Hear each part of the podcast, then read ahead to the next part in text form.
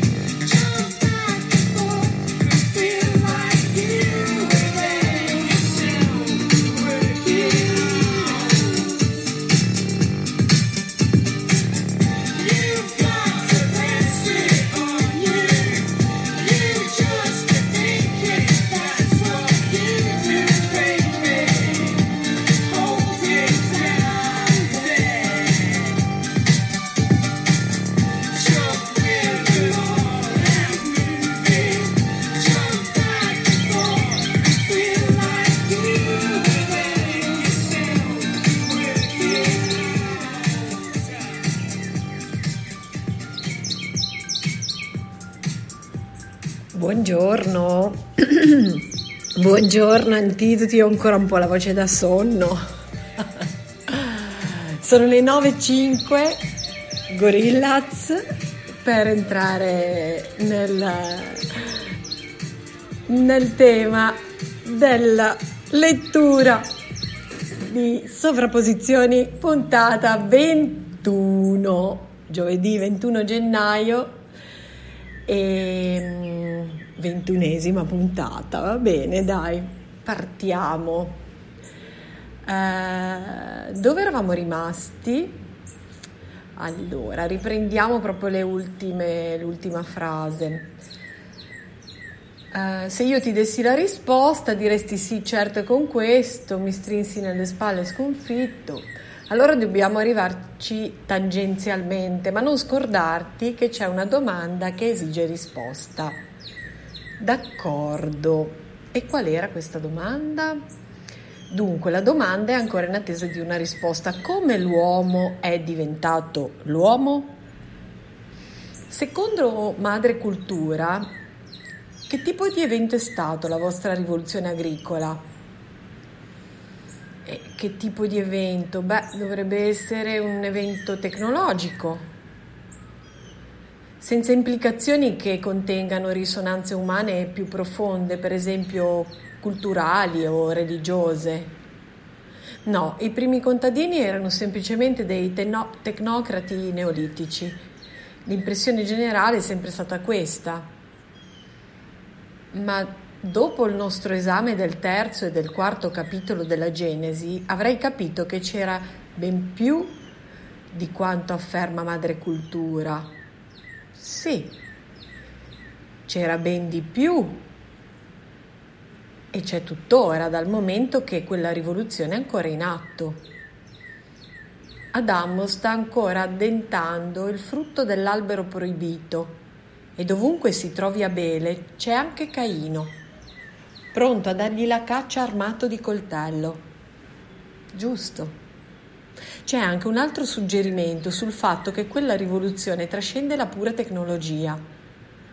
Madre Cultura insegna che prima del suo avvento la vita umana era priva di significato, stupida, vuota e senza scopo. La vita pre-rivoluzionaria era sgradevole, orrenda. Sì, ne sei convinto anche tu? Non è vero? Credo di sì. La maggior parte di voi sarebbe d'accordo, non credi? Sì. Chi farebbe eccezione? Non so, forse gli antropologi, ovvero le persone che hanno realmente qualche conoscenza di quella vita. Sì. Invece Madre Cultura insegna che si trattava di una vita miserabile oltre ogni dire. Esatto. Riesci a immaginare qualche circostanza in cui tu stesso scambieresti la tua vita attuale per quella? No, francamente non vedo perché scegliere. Per strapparli dalle loro abitudini di vita è stato con la forza, con lo sterminio. Nella maggior parte dei casi hanno giudicato più semplice eliminarli tutti. È vero, ma Madre Cultura ha qualcosa da dire in proposito. Dice che i lascia non sanno quello che perdono, non si rendono conto dei vantaggi dell'agricoltura. Solo per questo si aggrappano con tanta tenacia alla loro vita di cacciatori, raccoglitori. Ishmael si riprodusse nel suo sorriso più falso. Tra gli indiani d'America, secondo te, chi sono stati i più fieri e risoluti nell'opporsi ai prendi? Beh, forse gli indiani delle pianure. Credo che la maggior parte di voi sarebbe d'accordo, ma prima dell'introduzione dei cavalli da parte degli spagnoli, gli indiani delle pianure erano stati agricoltori per secoli. Non appena i cavalli sono stati disponibili in abbondanza, hanno smesso di praticare l'agricoltura e ripreso la vita dei cacciatori raccoglitori. Ah, questo non lo sapevo. Adesso lo sai. Gli indiani delle pianure comprendevano i vantaggi dati dall'agricoltura? Immagino di sì, ma cosa dice Madre Cultura? Ci riflettei per qualche secondo, poi dice che non li comprendevano fino in fondo, altrimenti non sarebbero tornati a essere cacciatori e raccoglitori. Perché è una vita sgradevole. Appunto. Adesso cominci a capire quanto siano efficaci gli insegnamenti di Madre Cultura su questo argomento. D'accordo, ma non capisco dove questo ci porterà. Siamo sul punto di scoprire che cosa c'è alla base del vostro timore e della vostra ripugnanza per la vita dei lascia. Siamo sul punto di scoprire perché voi sentiate di dover portare avanti la rivoluzione anche se distruggerà voi stessi e il mondo. Siamo sul punto di scoprire contro cos'era diretta la vostra rivoluzione.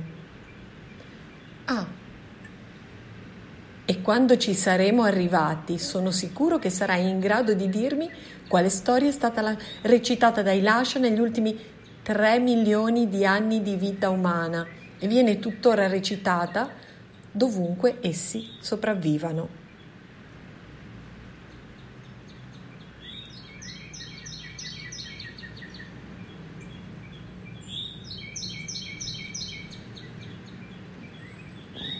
Dopo aver parlato di sopravvivenza, Ishmael rabbrividì e sprofondò nelle coperte, emettendo una sorta di sospiro lamentoso. Per un po' sembrò perdersi nell'instancabile ticchettio della pioggia sul tendone sovrastante, poi si schiarì la voce e continuò. Proviamo così, disse. Perché la rivoluzione era necessaria? Perché l'umanità andasse avanti.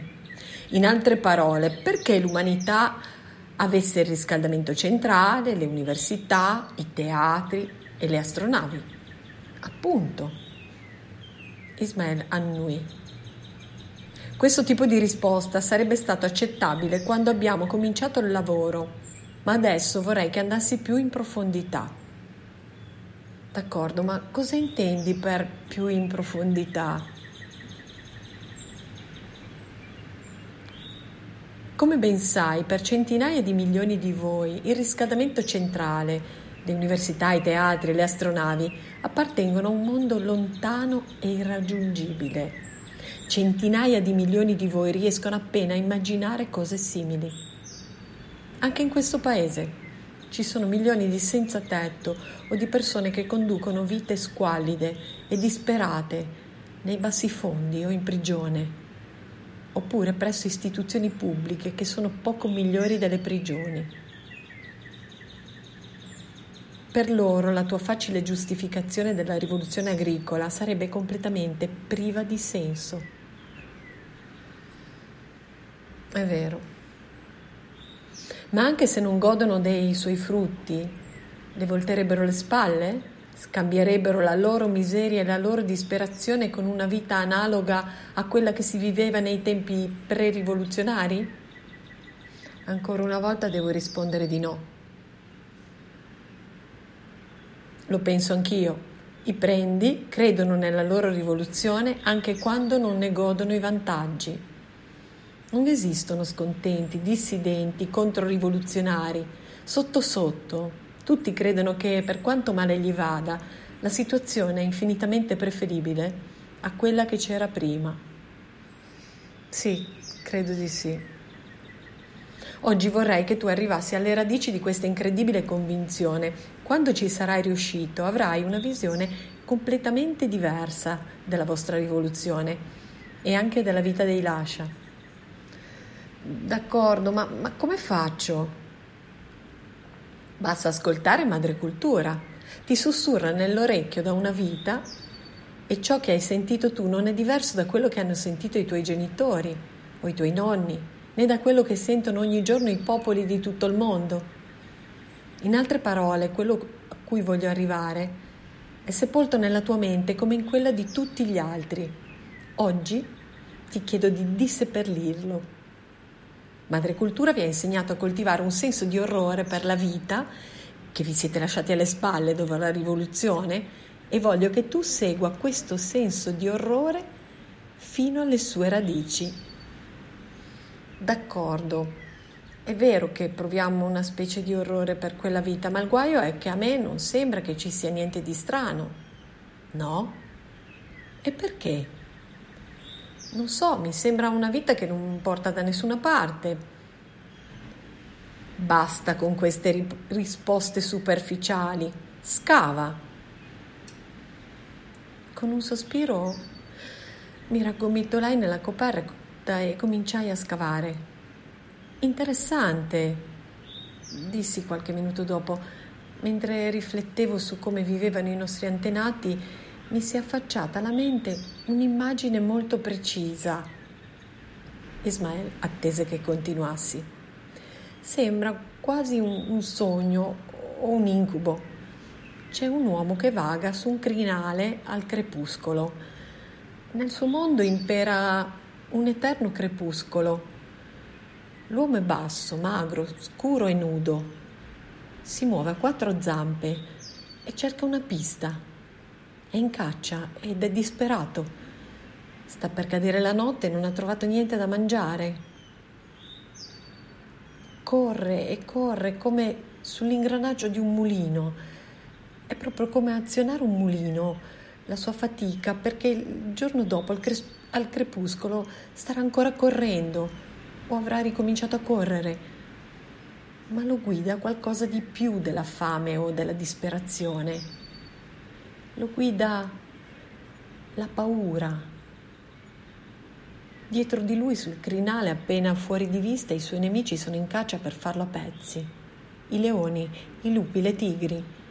E quindi lui deve restare per sempre su quell'ingranaggio, un passo avanti per inseguire la sua preda e un passo indietro per sfuggire ai suoi nemici, e così per sempre.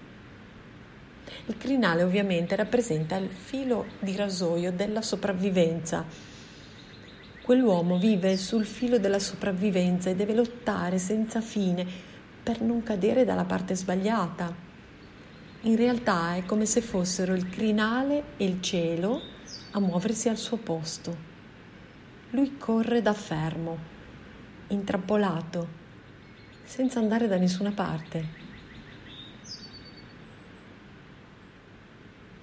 In altre parole, i cacciatori-coltivatori conducevano una vita infelice. Sì. E perché? Perché erano costretti a lottare per la sopravvivenza. Ma in realtà non è affatto vero. Lo capisci anche tu in un altro compartimento del cervello. I cacciatori-raccoglitori non vivevano affatto sull'orlo della sopravvivenza. Non più dei lupi o dei leoni, dei passeri o dei conigli. L'uomo si è adattato alla vita su questo pianeta esattamente come le altre specie. L'idea che vivesse sull'orlo della sopravvivenza è semplicemente un'assurdità biologica. In qualità di onnivoro le sue possibilità di nutrimento erano immense. Prima che patisse la fame l'avrebbero patita migliaia di altre specie. La sua intelligenza e la sua abilità manuale lo mettevano in grado di vivere confortevolmente in condizioni che avrebbero schiacciato ogni altro primate. I cacciatori e i raccoglitori, ben lontani dal vagare disperati in cerca di cibo, sono tra le specie più prospere sulla faccia della terra e ci riescono impiegando solo 2 o 3 ore di quello che voi chiamate lavoro, il che li colloca tra le classi più agiate del pianeta. Nel suo libro sull'economia dell'età della pietra, Marshall Shalins li descrive come la società opulenta delle origini. E incidentalmente in pratica non esistevano predatori che cacciassero l'uomo. L'uomo non era la prima scelta nel menù di nessuna belva feroce. Quindi è chiaro che questa visione affascinante e terribile della vita dei vostri antenati è solo un ennesimo frammento delle assurdità di Madre Cultura. Se ne dubiti, puoi trovare conferma tu stesso passando un pomeriggio alla biblioteca. D'accordo, e allora? E allora adesso che sai che sono tutte sciocchezze, hai un atteggiamento diverso nei confronti di quel tipo di vita? Ti sembra meno repellente? Forse un po' meno, ma ancora repellente però. Mettiamola così. Supponiamo che tu sia uno dei senzatetto di questa nazione, disoccupato, senza particolari abilità, con una moglie nelle tue stesse condizioni e 2 figli, senza nessun luogo dove andare. Nessuna speranza e nessun futuro. Ma io ti do una scatoletta con un pulsante. Se lo premi, sarai proiettato all'istante in un tempo precedente alla rivoluzione. Sarai in grado di parlare la lingua locale e avrai le stesse capacità di chiunque a quell'epoca. Non dovrai più preoccuparti per te stesso e per la tua famiglia. Se ne prenderanno cura gli altri, perché tu farai parte di quella florida società originaria. D'accordo? Allora, lo premi quel pulsante? Non lo so, ne dubito. Perché? Non rinunceresti certo a una vita meravigliosa. Secondo l'ipotesi, tu conduci una vita infelice, che ben difficilmente migliorerà in futuro. Dunque deve essere perché l'altra vita è ancora peggiore. Non è che tu non possa sopportare di rinunciare alla vita che conduci, ma non puoi sopportare di abbracciare l'altra. Sì, esatto. E che cosa ti fa sembrare così orribile quella vita? Non lo so.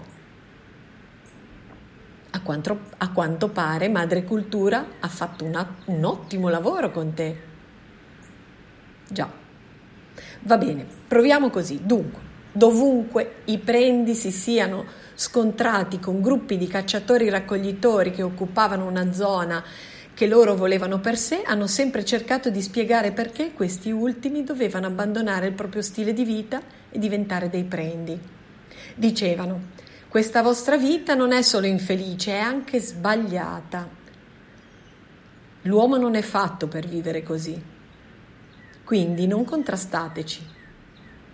Unitevi alla nostra rivoluzione e aiutateci a trasformare il mondo in un paradiso per l'umanità.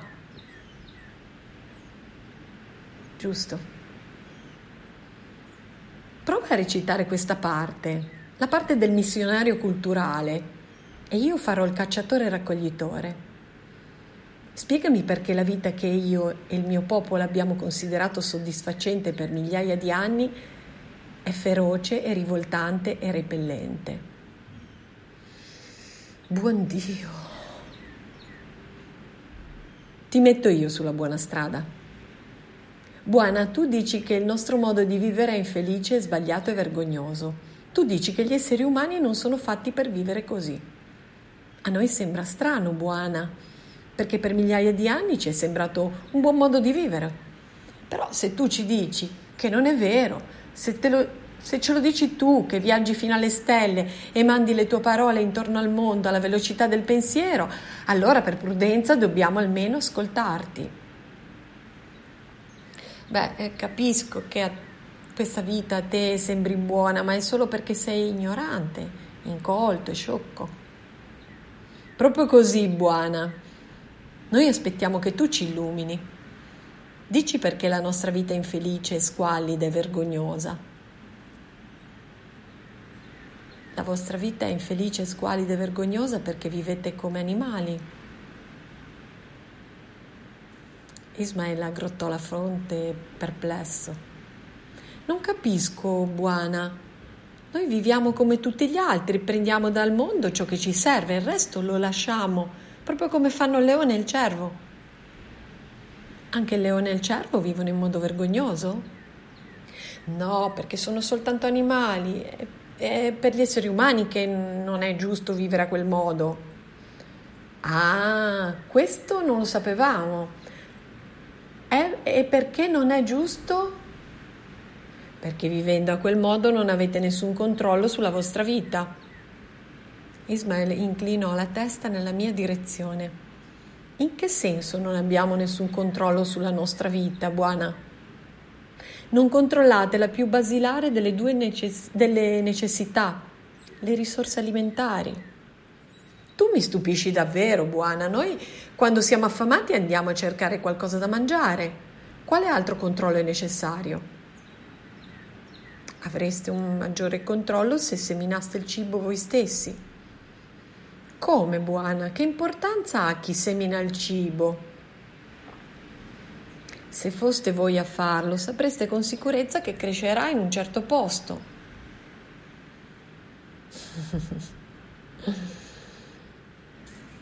Mi lasci davvero a bocca aperta, Bwana. Noi lo sappiamo già con sicurezza dove crescerà il cibo. Tutto il mondo vivente è cibo.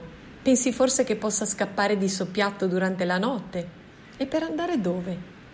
È sempre là, giorno dopo giorno, stagione dopo stagione, anno dopo anno.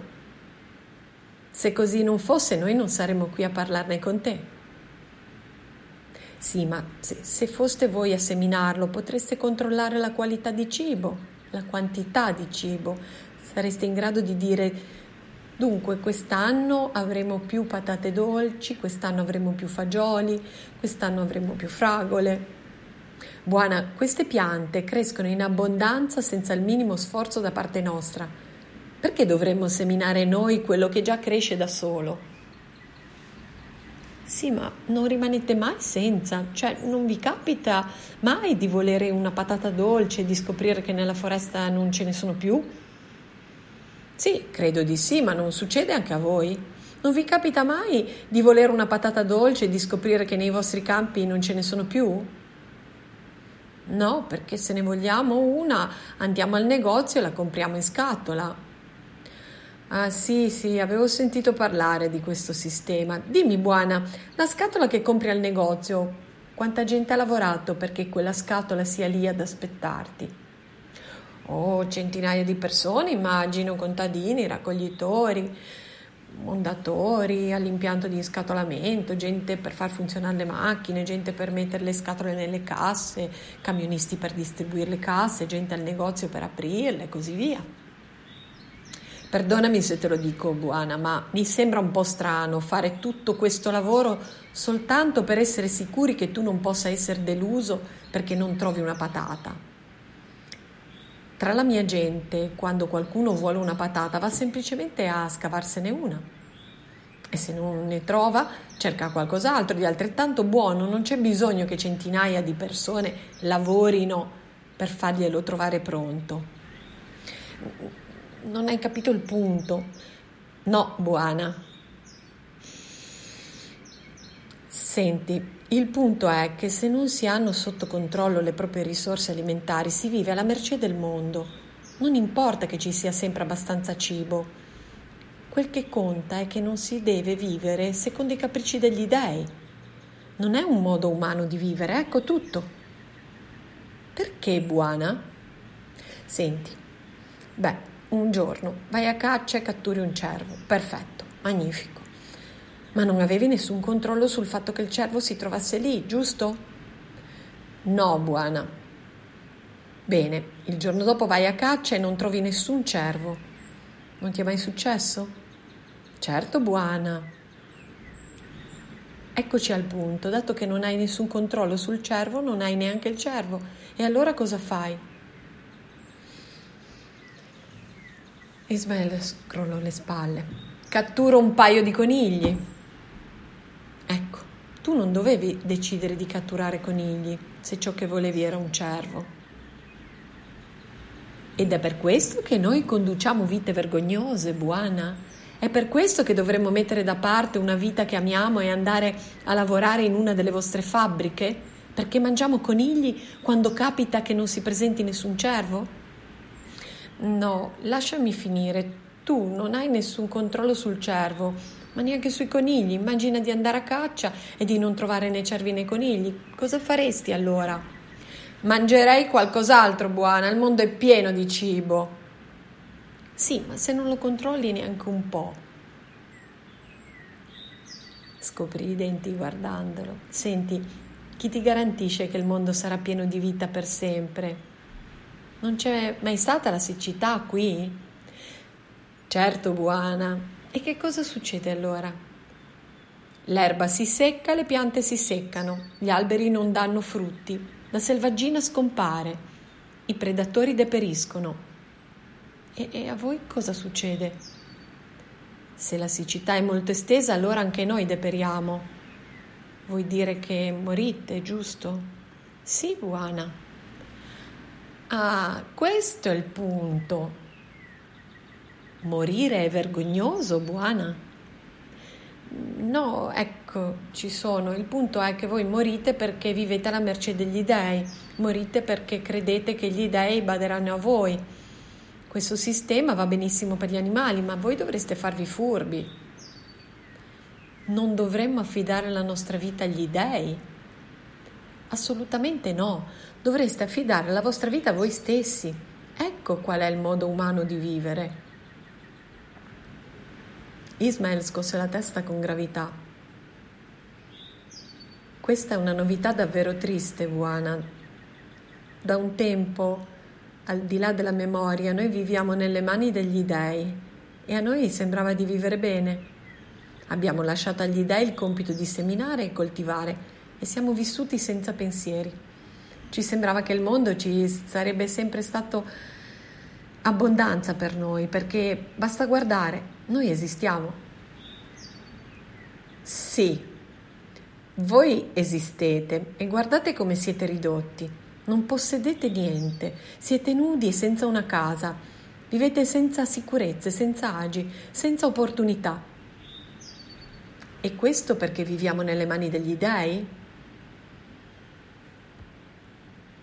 Certamente nelle mani degli dèi non siete più importanti dei leoni, delle lucertole o delle pulci. Voi non siete niente di speciale, siete soltanto un altro animale da nutrire. Aspetta,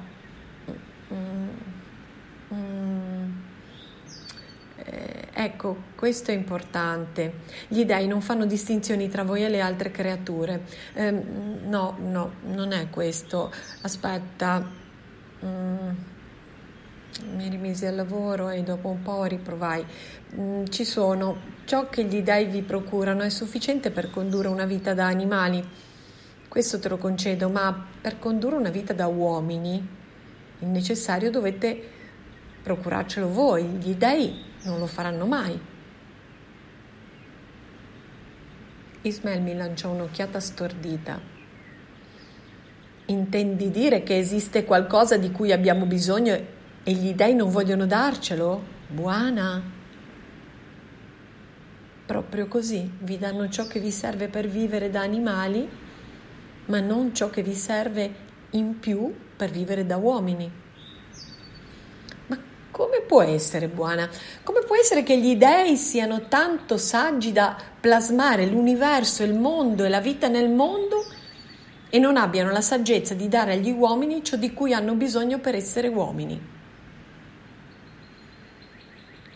Come può essere? Non lo so, ma è così, è un fatto. L'uomo è vissuto nelle mani degli dèi per 3 milioni di anni e dopo 3 milioni di anni non era migliore che all'inizio, né si era spostato di un passo.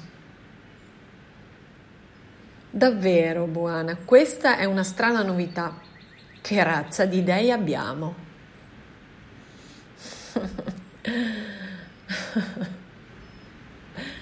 Dèi incompetenti, amico mio.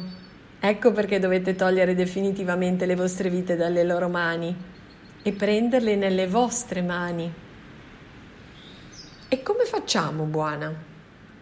Come ho detto, dovete cominciare a seminarvi da soli il cibo. Ma come potranno cambiare le cose, Bwana? Il cibo è cibo, che lo seminiamo noi o che lo seminino gli dèi. È proprio questo il punto, gli dèi seminano solo ciò che vi serve, voi seminerete più di quanto vi serve. A che scopo, Bwana? Che vantaggio c'è ad avere più cibo di quello che serve? Maledizione, ci sono! Allora, che vantaggio c'è ad avere più cibo di quello che serve? È proprio qui tutto lo stramaledetto punto. Se avete più cibo di quanto ve ne serve, allora gli dèi non hanno più potere su di voi. Possiamo ridercela di loro. Esatto. Ma anche così, Bwana, che ce ne facciamo di quel cibo se non ci serve? Lo metterete da parte, lo conservate per beffare gli dèi quando decideranno che è il vostro turno di patire la fame. Lo conservate così che quando loro manderanno la siccità potete dire: non io, maledetti, io non soffrirò la fame e voi non potrete farci niente, perché adesso la mia vita è solo nelle mie mani.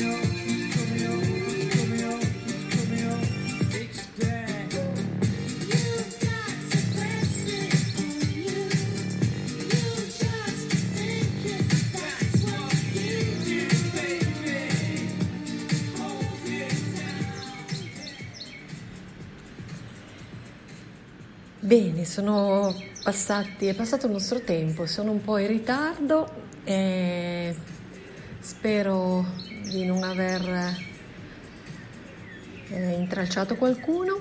Per stamattina finiamo qui con Ishmael e appuntamento a domani con la 22esima. Ciao a tutti gli ascoltatori. Buona giornata e ciao Radio Antidoto, un bacio grande a tutti voi, un pezzettino della nostra Shagiotis Sweet Time.